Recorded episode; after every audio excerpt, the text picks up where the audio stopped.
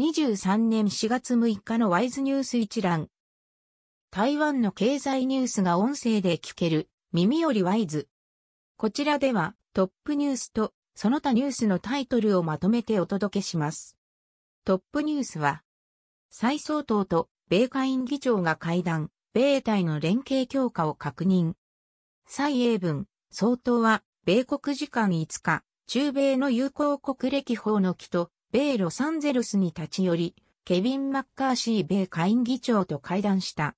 台湾の総統が、米国で、米大統領継承順位2位の下院議長と会談するのは、1979年の米対談交後、初めて、台湾統一圧力を強める中国を念頭に、両者は米対の連携強化を確認した。中国の外交部は6日、早朝、米対の公式な往来は、一つの中国原則と、米中の三つの共同コミュニケに違反しており、国家の主権と領土の完全性を守るため断固とした措置を取ると表明した。中央社電などが伝えた。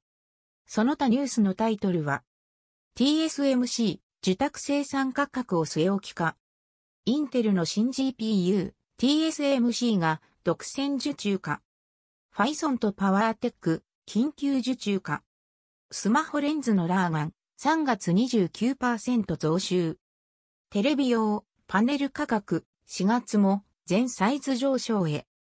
本廃の米オハイオ工場、モナーク電動トラクター納品。ステンレスのユースコ、4月最大9000元値下げ。ステンレスのウォルシンリーは4月最大4000元値下げ。2月の製造業景気信号、4ヶ月連続の交代。鋼鉄、パンタグラフ異常で緊急停止。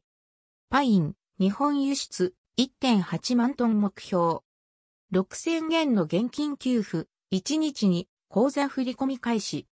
各体名士が総統選出馬よく、国民党の指名獲得に全力。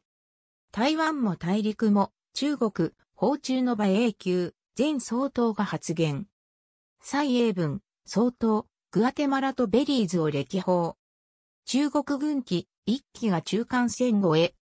日本入国時の水際対策、5月8日に終了へ。新型コロナ中等症、重症、直近1週間で231人。自然層の選択増加、費用面も魅力。以上ニュース全文は会員入会後にお聞きいただけます。購読、指読をご希望の方は、ワイズホームページからお申し込みいただけます。